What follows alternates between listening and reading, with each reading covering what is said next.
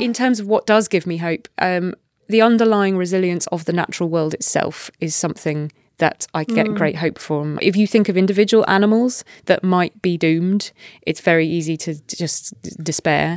But if you think about the ecosystem as a whole, something will survive. And that thing Mm. will be beautiful in some way.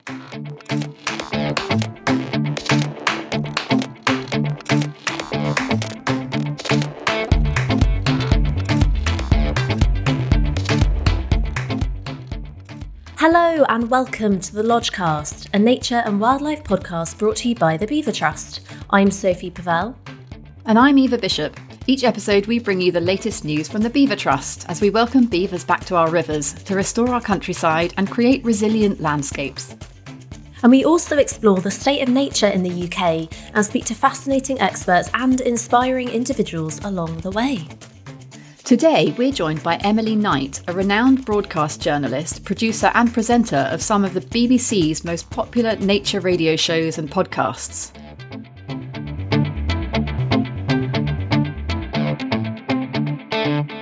Greetings, Eva. Here we are at episode four of our third series on the Lodgecast. Where does the time go? No, I don't know. It's been such fun, though. It's a fantastic series. I'm really excited about it all.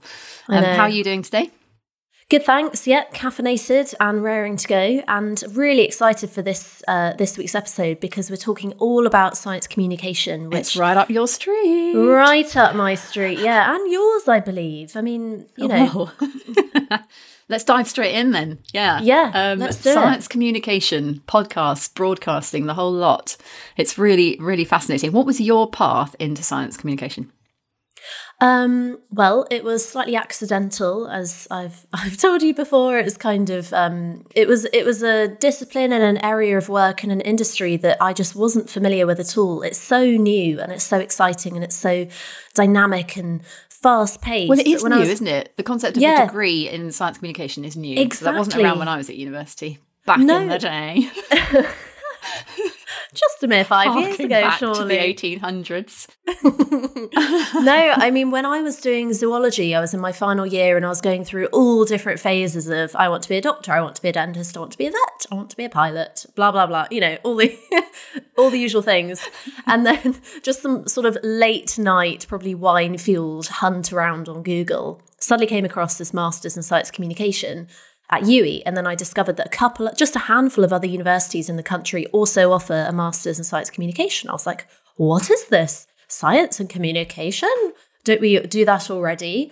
And what was amazing is that we don't, we kind of haven't. And it's kind of now, I guess, in the era of social media and amazing TV and podcasts and radio, the need for a middleman to translate hard academic complex topics to make sense and be relevant to your everyday person who has everyday stuff to deal with and think about is so vital. I mean, what does science communication mean to you? Well, you've just completely scuppered my next question, actually, which Ah, was sorry. Um, no, no, it's good. You've answered it. So it was going to be what is the difference between talking about a subject and science communication? And I think you've just answered Mm. it in that it, you're what you're doing is translating fact, scientific fact, into something that everyone can understand, anyone can understand, and that means something to them in their um, frame of reference, which is quite interesting. Um, what was your question? Well, my question is, uh, and we've talked about this, I guess, off the record before, but would you consider yourself a science communicator?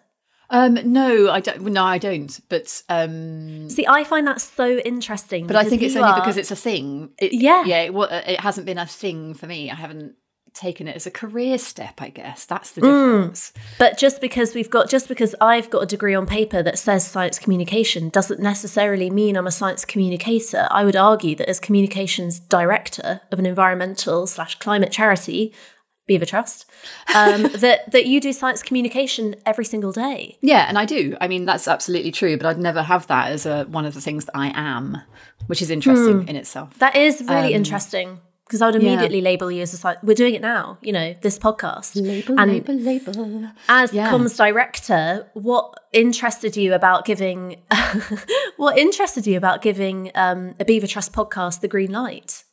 Well, um, partly prompted by uh, your enthusiasm for it, and but your understanding of the podcast Harassment. space, harass- harassment, um, and something that we can dive into with Emily, our guest later.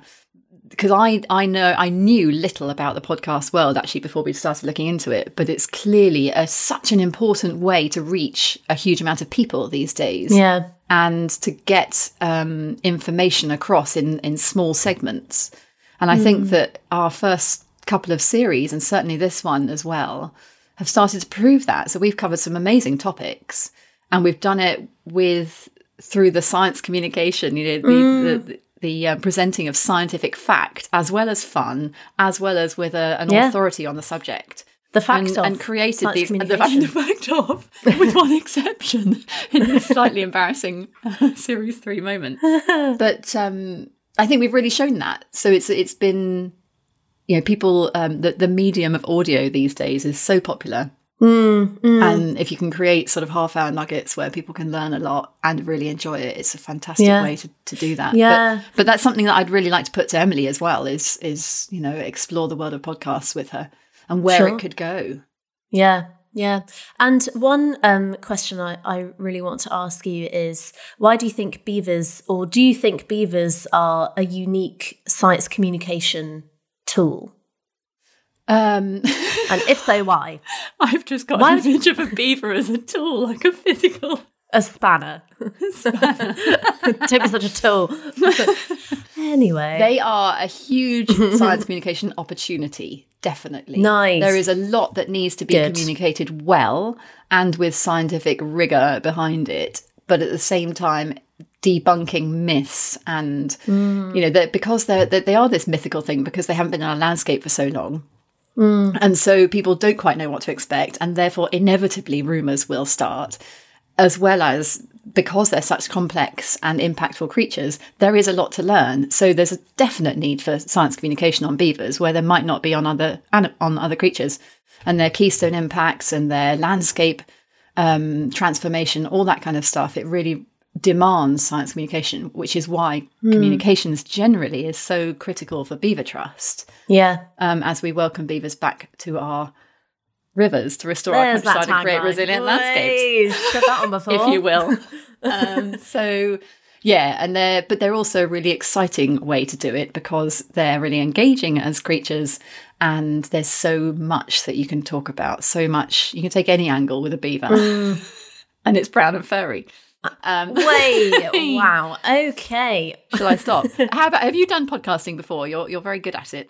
Oh, thank you. No, I haven't, but I mean, I've I've been an audio an audio nerd for as long as I can remember. I was obsessed with story tapes and audiobooks when I, you know I didn't really listen to music growing up. I just listened to story tapes, and Radio Four has been the background to my life, really. Um, and so, you know, my parents just always have it on in the background, and it's such a comfort for me. And I've learnt so much, and I think um, that's one of the reasons why I'm so excited to chat to Emily because she just she works for the place that I grew up to in a way, you know, Radio Four and all these things. But no, I haven't done a podcast before, but I can definitely appreciate. Um, and even since I finished studying, podcasts have just boomed. And again, that's something that I think we'll get into with Emily. Yeah. I think taking science communication to the next level, the obvious next step for me. So, the climate emergency demands really, really strong science communication. And hmm. it's a whole, it's a really interesting subject, I think, if you start to look at that, which we won't now because we don't have a massive amount of time. But if you segment the population, you need to communicate it in different ways and you need to Yeah. use science communication to get, engage on di- Yeah. all sorts of different levels. And it's absolutely fascinating, You I could- think, if you yeah. start to look into that. You can go wrong with it. You can go drastically wrong with it. And I think that it's it's such a responsibility to be that middleman and to have that microphone and to be the one relaying these vital messages because you know you don't know who you're going to be speaking to and what people are going to be really digesting. And so if you hmm. haven't done your research and you haven't spoken to the right people and you haven't understood the context in which a massive piece of new data has been discovered within, then you know you could be doing more damage than good in terms of education. So we do have such a responsibility, and it's such an exciting time to be in science communication at the moment. It is. It is. So, should we speak to the lady with the microphone and that responsibility? Oh, yes, please. So, we are so excited to have the amazing Emily Knight with us for this episode. Now, she calls herself a radio ladio on Twitter, which we highly respect her for, and quite rightly, because she's responsible for incredible BBC earfood like Nature Bang, Extinction Tapes for Radio 4, and of course the BBC Earth podcast. She's one of our favourite people to listen to, and we are thrilled that you are about to join us in chatting with her. Emily Knight, what a treat to have you on our podcast. Such a podcast supremo. Welcome to the Lodgecast. Hello, lovely to be here. Thanks so much. Oh, now, first of all, Emily, we need you to do the vital task of judging our beaver fact off. So essentially, Eva and I will both share with you our favourite beaver fact of the week, and you get to decide totally subjectively which fact you think is better or more interesting. It's totally up to you. So Okay. I'm going to kick off. Beavers can wrestle. So a photographer called Colin Black fairly recently captured very rare footage of two beavers in Tayside in Scotland, neck deep, literally neck deep in the river, completely at it, using their forepaws like boxing gloves at each other. And so, my fact is that beavers are not always cute and cuddly, and there's a lot more to their behaviour than we care to admit. So, beavers are wrestlers. Brilliant. Wrestlers. Okay, that is that is interesting. Do we know why they were fighting? We don't know why those two are fighting. I imagine they had a little bit of a disagreement about a lady, let's say. Maybe. I read something recently that they actually enjoy the play of it, actually. I might have imagined Oh. that, science communication. bit of a curveball. Um, curveball in there. I mean, if they're doing it for playing, then we've come right back round to cute again, and uh, you're going to struggle to be- Yeah, best have. that fat. yeah, really. so I forget I said Yeah, that. damn. Um, Cheers, Eva. Come on then. Can I have half a point if you win? Um, here's my so here's my fact, which I think is really exciting. Actually, not exciting, but interesting. So you you imagine in a beaver pond, and they build their dams, and they store lots of water, and it sucks into the countryside, and that's really really vital for our waterways.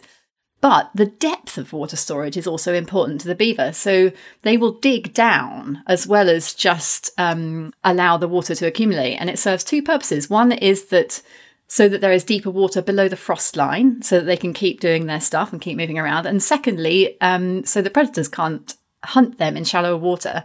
They can hunt in shallow water, but they'll be safe in deeper water where wolves, cougars, etc. can't stand. So I think they're really cunning in you know sculpting their ponds to serve a couple of purposes. Okay, that's a really that's a good fact. Hmm. Well, uh, do you have like some kind of countdown, you know, deliberation time clock, or do I just have to like do. make a judgment We straight in? Boo! Quick, decide. okay, my instincts are them having a wrestle is a delightful mental image, and I'm enjoying it very much. But I don't think that's that uncommon for an animal, right? Whereas I think Eva, you've got me, you've given me a fact which is unique to beavers, and uh, I think. Okay. Although I was, you know, I was, I was very, very close to being persuaded, but I think I'm going to have to go for the the digging out a deep hole. That's very clever. Also, I really like the idea of some kind of predatory animal trying to get to the beaver and just getting out of its depths and panicking and getting out of the water. That sounds that It's sounds cool, great. isn't it? I still think it's just amazing that they are they're acting as if wolves and cougars are still in our landscape. That's what's so fun. Amazing. Yeah, well, maybe Well they're seeing us, done. us, us with our long legs, and thinking, "I'm gonna, I'm gonna go deep. We need to be at least six foot deep because these guys are tall." Beware the wild swimmers. Um, yeah, Oh, Thank okay, you. fair enough. honoured. Well done. Good one. Right, Emily, you are a broadcast journalist, and these days you're most likely to be found working both behind and in front of the mic for BBC Radio 4 and other outlets. But first and foremost, we must ask the obvious here on the Lodgecast what is your connection with our favourite beavers? Well, uh, well, what could could I describe myself as a keen amateur in relation to beavers? I just, You I mean, they're can. amazing a animals. space to do so. They they are amazing animals. I can't say that I knew a huge amount about them until I made a program about them. Um, which happened I made the program over the course of the last year, but it was covering the beaver reintroduction at Cabilla Farm in Cornwall of the delightfully named Sigourney Beaver and Jean-Claude Van Damme.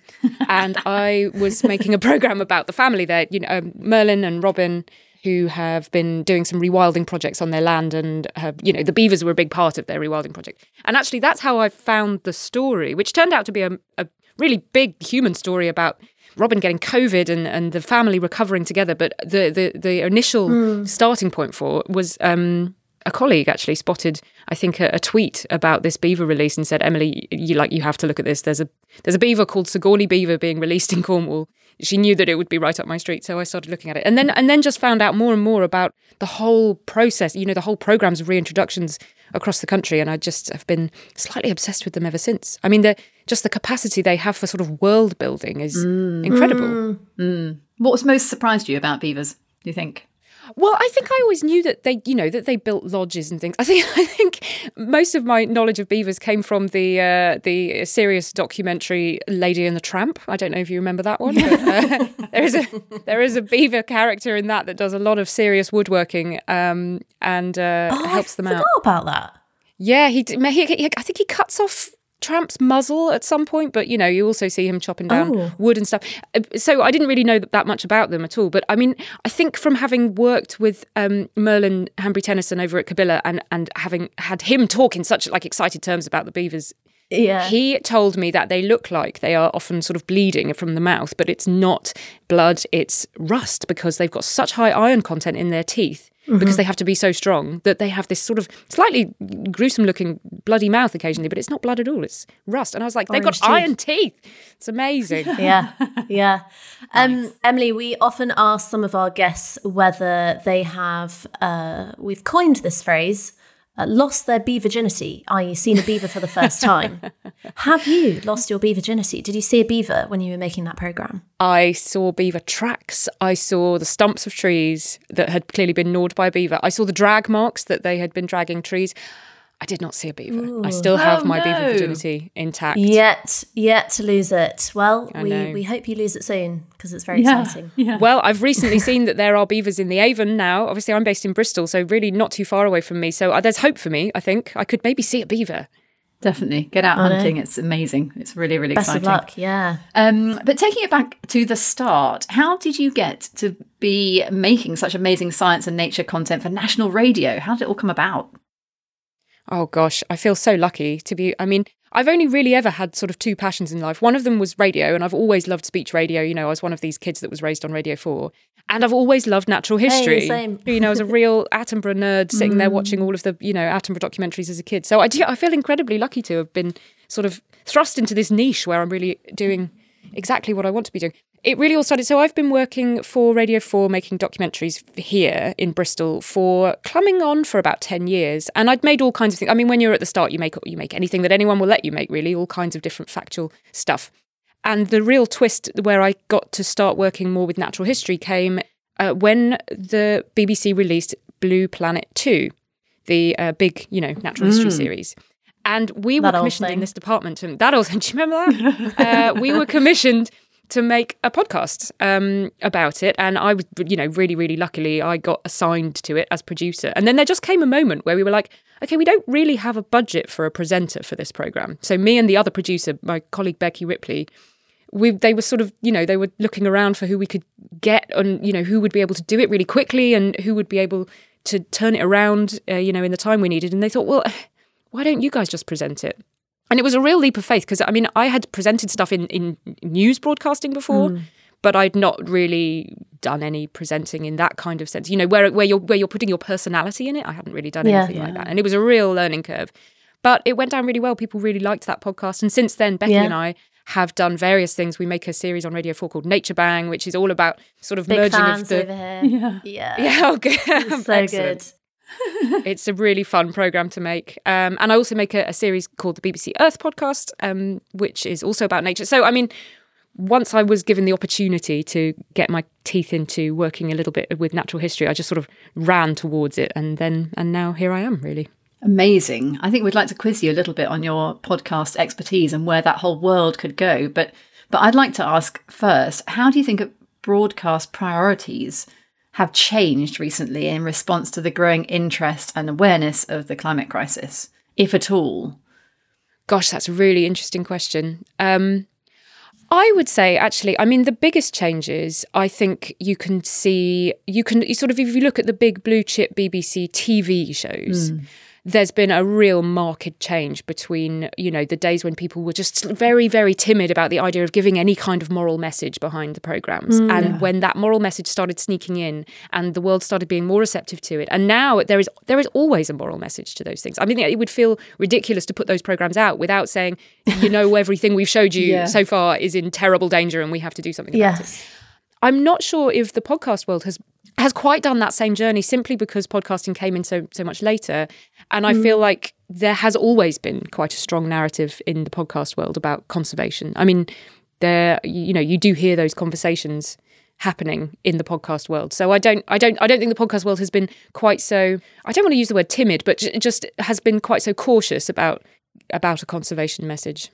I guess it's mm. partly because with a podcast as well, you know, you have to your audience are subscribers. So if you have a mm. podcast that is themed around conservation, you know the people who are listening are already mm. sorted. That's on it, the isn't it? It's kind Yeah. of signed up. Yeah. Mm. I mean, Emily, we must talk about how ridiculously popular audio content has become since the pandemic, especially. I mean, some studies suggested it soared by like 76% in the last couple of years. Why do you think this is? Do you think people are looking to podcasts and radio for escapism or for education? And I guess, sort of tacked on to that, um, how seriously should we, I guess, all on this in this call now as science communicators start taking this hunger for audio content? Gosh, well, I mean, uh, it's one of the nice things about working for the BBC is you do occasionally get people who are responsible for all the data. They come and they tell you why they think people listen to podcasts. So I can tell you what we're told. I mean, I, th- I it's it does seem to be that there is a particular relationship from audio that gives you a sense of intimacy that television doesn't. There's sort of there's no screen mm. in the way of you and what you're experiencing. It's going right there into your head. There's mm. a real hunger, I think, for storytelling, and I think mm. you can sort of go back to our ancestral past and think about the way we used to tell each other stories. And it would have been that sort of you know that stereotype of sitting around a campfire and hearing someone tell you stories. And that just chimes much better with the podcast world i think than it did than than television or movies because you know you can you can sort of get on with your ordinary life. You can be hmm. doing the washing up or you can be driving somewhere and you can have someone sort of in your head telling you stories. And i think that's a really lovely way to experience the world.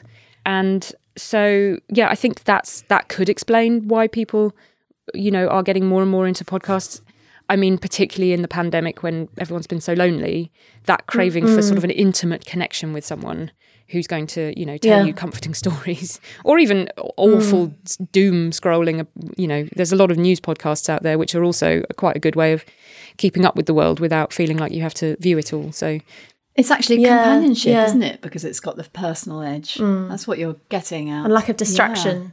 Yeah. Amazing.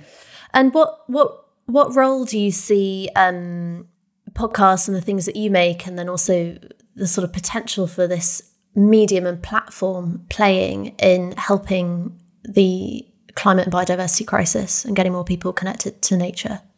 Well, mm, so that's, I mean, any way that you can communicate a message is going to help, mm. right? Any mm. way that you can get a message out to people. I suppose one of the problems with podcasting is that we sort of mentioned before this idea that if, if you're if you're listening to a podcast, it's because you found it and you've already subscribed to it. So in a sense, the people who are going to be listening to conservation themed podcasts are people who are already bought in, right? They're already hmm. you know signed up to the idea that we need to get busy with conservation. They're already on your side getting the mm. message to cross the divide i think is is really hard and i'm not sure it's a problem that podcasting can by itself solve. Hmm.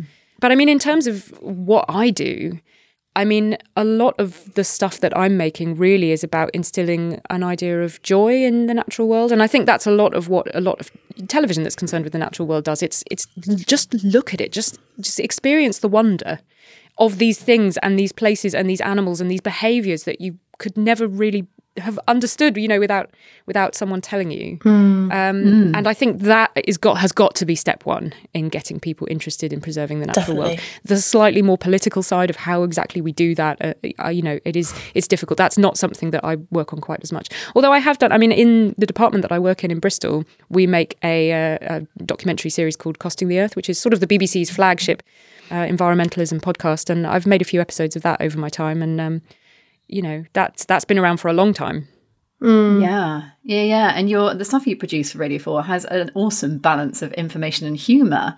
What's your process for finding the gold in the stories that you produce? And no, no doubt, some species lend themselves a lot easier to innuendo than others. Beavers. Um, I think you've just got to go with your instinct, haven't you? I mean, if it makes me laugh, then I can assume that I can translate like what it is that I'm finding funny to other people. I was given a tip very early in my career by someone who's like, if you can get yourself to the position where you're making programs basically just for you, then you'll probably make mm. better programs. You know, and Oh, it's a oh, real luxury to That's be able to do really it. good, yeah. And so I'm imagining you sat there behind the mic, chuckling away to yourself as you're recording, rehearsing. I suppose that's a good sign, yeah. Uh, yeah, a certain amount of that. I mean, there is, yeah. It, when I make the stuff with Becky Ripley, there is a, a we're, we're both really conscious that we're having a lot of fun in studio, and that can sound great, or it can sound really self-indulgent, and you know, so you have to make sure. That Oh, but it works so well. It works so well. true. I feel that when we talk about eggs here. In joke. the point is like, if you're having more fun than your audience, then you need to rein it in. But if you can bring the audience with you and like translate why you're having so much fun to them, then then it can really Yes. work. Clever. But ultimately, So I you, guess- ca- you can't be you can't be making stuff that you're like, hmm, academically, I think probably peop this will make people laugh. It has to be something that makes you laugh, otherwise it's just Yeah. not going to work. Yeah, that's such a good point. And I think ultimately you want to, as a listener, feel like that you're just overhearing a conversation with a couple of mates, or you're just kind of a fly on the wall on a very chilled out conversation and you feel very part of that group. And I think that's something that you and Becky especially do really well. Oh well, thank you. I mean, that's what we're trying to do. So if we do it well, I'm delighted. Um, I imagine that, especially pre COVID, when we were able to be out and about a bit more, that you have a fair few anecdotes that involve wielding a microphone in a far flung location. Do you have any of those that you'd care to share? Ooh, well, I mean, you might be surprised. I don't go out to these far flung locations as often as I would like to. I mean, when I'm making the BBC Earth podcast, I'm mostly speaking to people who have been to these amazing far flung locations. And they're mostly telling me about their, and you know, and then I go back to the studio and I make this wonderful sound rich world. You know, I'm doing a portrait of a jungle that I've never been to. But I mean, I do, I'm, I'm very lucky that I've been to, uh, so I made a series um, a few years ago now called Planet Puffin, where we got to spend a breeding season on the Isle of May, which is an island um, Oh, just off the coast of Scotland. I mean, we did we weren't there for the whole season. Obviously, we went up a few times to see key moments in the breeding season, but that was a real treat. I mean, the Isle of May is a place that you can visit on sort of day trips. You can go on a boat and stay there for a day, have a picnic, get a look at some puffins, and then you can go home. But getting to stay overnight uh, on the Isle of May is something that mostly only the seabird researchers get to do. And we got to stay overnight and we got to, you know, experience what it must be like for them staying there, you know, day in, day out through awful weather and beautiful weather um, on this island. And we got to do the stuff that they get to do as well. I mean, we got to ring puffins, we got to go out and grovel, which is where you put your entire arm like up to the shoulder down into this Is that what it's called? It's called groveling, oh, yeah. Oh, okay. Not sort of go and say a, a thousand apologies to a puffin. No, it, well, exactly. I mean, we were doing that too. I mean, it, what you do when you when you oh, do your groveling sorry. and you reach your arm down into this burrow and you feel a bird. I mean, I can see why they call it groveling because I was just scared going, I'm so sorry. I, you, you don't Oh, want this. You don't want this arm just coming into your world that, you know, I'm, I promise you this is for your own benefit in some way that you will never understand. But I, I really don't mean to just, just squeeze you like this. But um, yeah, it's for, it's for checking whether there's an egg. So you sort of have to nudge the bird out of the way just to see if there's an egg under them. And then you, you monitor it Excuse and then you can, yeah, excuse, I just want to have a little feel of your eggs. I'm sorry. I feel like it's a very British, it would bring out the, the Britishness of everybody. So sorry. Yeah. Just excuse me. I'm terribly sorry. I won't be a minute. Thank you so much. You sort of leave a digestive biscuit behind as a thank you. Yes. Milk and sugar. Oh, nice. Um, moving slightly sideways, something that interests us here is to how, how basically women in the workplace, um, in a nutshell. So you are a young woman in a totally competitive industry, broadcast journalism. How do you navigate that space? Have you found any challenges with it, or has it not really ever been a problem to you? Or you know, what's your take on that world? Oh, interesting. I mean, so for me personally, the department that I work in here in Bristol is like 80% women.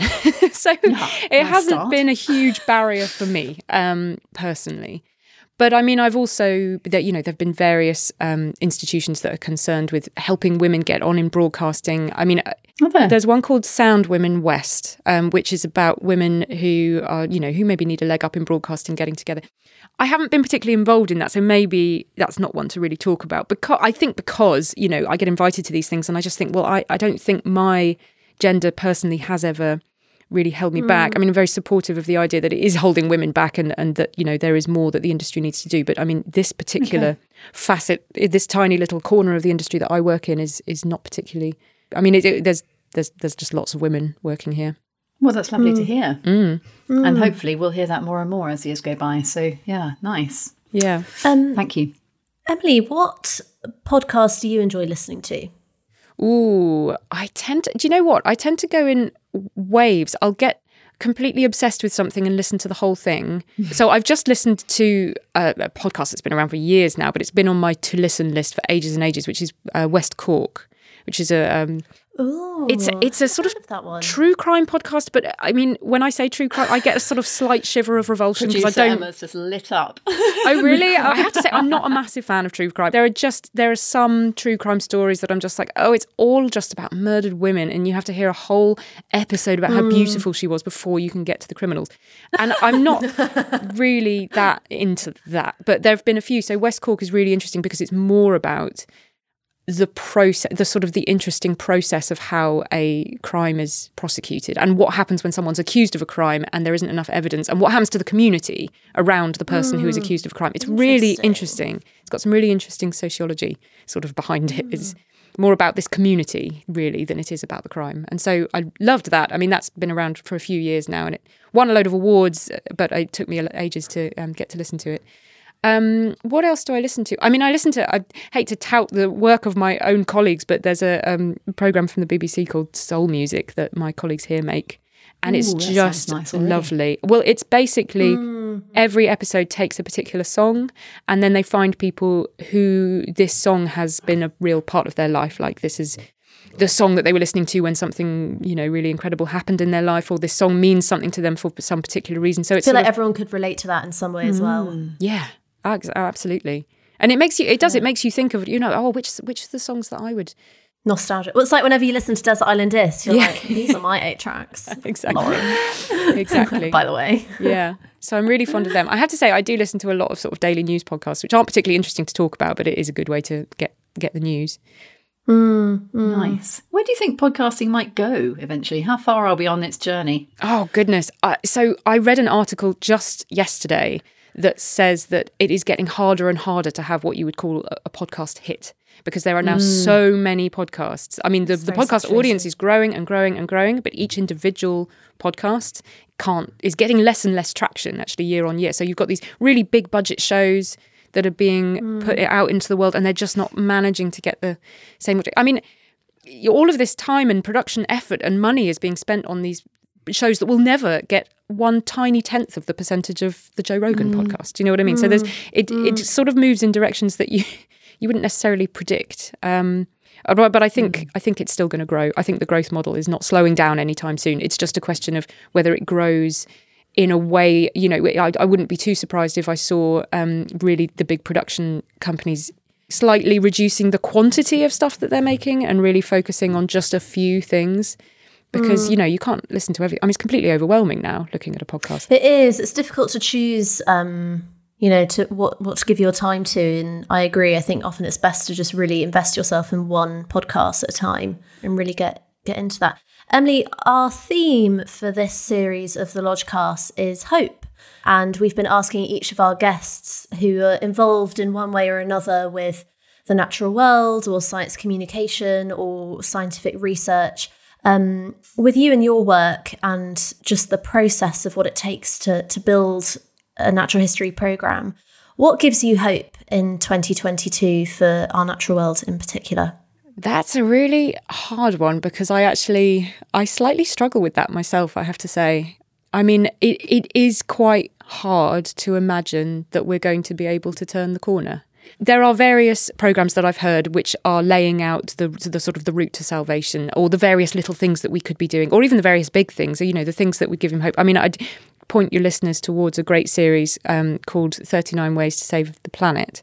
Um, which Oh, I listened to a bit of that. It's great. and there's some really great solutions in there and you, you know you hear that and by the end of it you're like yes we're going to do it we're going to turn the corner i get really dispirited by just sort of the political lack of will uh, it's it seems sort of un, unfightable but i mean in terms of what does give me hope um, the underlying resilience of the natural world itself is something that I get great hope from. I mean, I'm actually I'm reading a book at the moment which is about geology and the you know, there's several times that our planet has gone through mass extinction events and has sort of come out on top. If you think of individual animals that might be doomed, it's very easy to just despair. But if you think about the ecosystem as a whole, something will survive, and that thing will be beautiful in some way. Um, and that I know that's a very small crumb of hope in a way, but you know the the natural world is is not going to be defeated by us. It is just going to be massively, massively changed by us, and that's sad. But you know there will always be elements of it that survive. Thank you. That is a very um, heartrending note to finish on. but it'll leave our listeners with lots to think about. Thank you so much, Emily, for your time today. It's been fascinating to talk to you about has. podcasting and, and the world of broadcasting and where it all might go. Thank it's you. It's been a real pleasure. Thank you so much for having me on. Whoa. Head spinning. Totally. New angles for us to actually consider podcasting and broadcasting Yeah. and being in people's ears and why that matters to them. But um what yeah, amazing lady. She's doing such great stuff and uh, so humble about her career and it's great. Amazing. Yeah, she is. No, it's really interesting to chat to someone else about sort of, as she was saying when we finished the call, the mechanics of podcasting and how you sort of don't tend to really think about it. You're just sort of obsessing over the content and the jokes and the facts and everything, but actually the how you do it and why you're doing it and what's motivating it and whether your priorities for generating this content align with the priorities of the planet is a really interesting one to mull over. Well, fantastically, it is now time for the quiz. so Emma, will you step on in um, and Step out of your box. adopt the Come forth. master seat? This bloody box. Yeah, I'm here, but I'm ready. I'm ready to quiz you this time. She's coming back with a vengeance out of the box. In your face. Pay payback for keeping me locked. No, Well, we having some um, sort of social services ringing us, being like, so, is, is she all right? this quiz. I was I was thinking about it over over the Christmas break. I thought, Oh, what can I ask you guys? invested. Yeah. Well, it's because I was doing a lot of reading over the Christmas break, and I thought, hey, Healthy, I know that you two also both really enjoy a good oh, book, no. A good nature book. Here we go. oh, I crap. don't like where this is going. Well, so this is name the animal, complete the book title. Oh. so I'm going to give you Oh, a book hello title there. Cool quiz. with a missing okay. animal. Oh. What we're gonna we're gonna try, and it's gonna be the first hmm. person that shouts out the right one. But Oh, if you can't find them. I have got options of three. okay, question one: myself, Where yes. the Watts sing? Oh, oh, crawdads. Oh. Where the crawdads sing? Yes, Yes, yes, mate. Sophie. Very nice point to Oh, Sophie. nice. Thanks. Best book ever. The perfect I book. haven't started reading it yet, Oh. but it's, well, it's a mixture of crime novel and a celebration of nature, right? And these are my two favourite things. It is the perfect book. I cannot stress this enough. I only only recently found out what a crawdad was, and that was because I was googling this because um, spoken like a total fool. I was like, wow, obviously it's like some kind of raven, um, and then I googled it and it's a crayfish, and I was like, okay, didn't know that. Okay, book book two, the soul of a what? No idea. Or the soul of Anne what? Uh, can we have a clue or shall we just guess? You're welcome to guess, but I could give you choice of three. Yes, please. Is it the soul of an earthworm?